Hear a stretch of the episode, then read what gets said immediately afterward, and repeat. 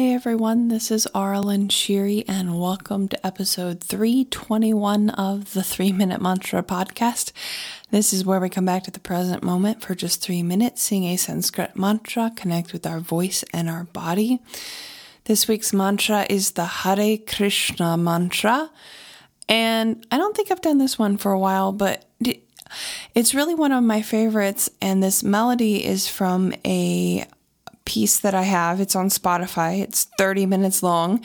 It's called my heart it's called joy it's my hare krishna mantra collection so it's a couple different variations of the hare krishna mantra kind of like a journey through the mantra and um actually i may have done this one recently anyway doesn't matter it's an awesome one and i need to revisit this mantra because it's just so uplifting and joy filled, uh, the music that I created.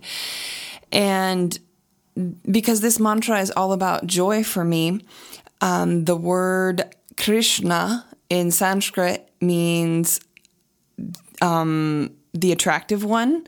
Uh, Krishna is basically the um, energy of the divine, God, and everything, the source, um, which is an attractive source. It's and we are an embodiment of that source. So it's like we're we're attracting everything. And to me it doesn't necessarily mean physically attractive um, but more in the sense that we're always attracting everything uh, to us you know our energy and and everything so that we can see and learn and grow. Um, and it's more of an attractive force. And then the word ram or rama means the joy and pleasure in life. And then Hare, H A R E, is more of the feminine movement energy that we see in the 3D world here. Kind of that animation, I guess, um, idea. Whereas I've always read that the masculine is kind of more of the awareness aspect, consciousness. So, and the feminine is kind of that more wild, uh, you know, earth blooming, blossoming, and just that lushness that we see.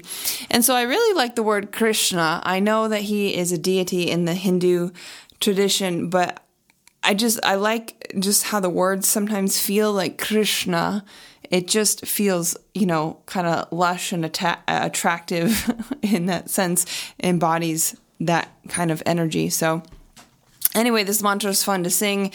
It's pretty long, so I'll just let you follow along. It's Hare Krishna, Hare Krishna. Krishna Krishna Hare Hare Hare Rama Hare Rama Rama Rama Hare Hare it's just fun to say all that. It's a great one to focus. So we'll get started now. I'll stop talking. Uh, three minutes of the Hare Krishna mantra.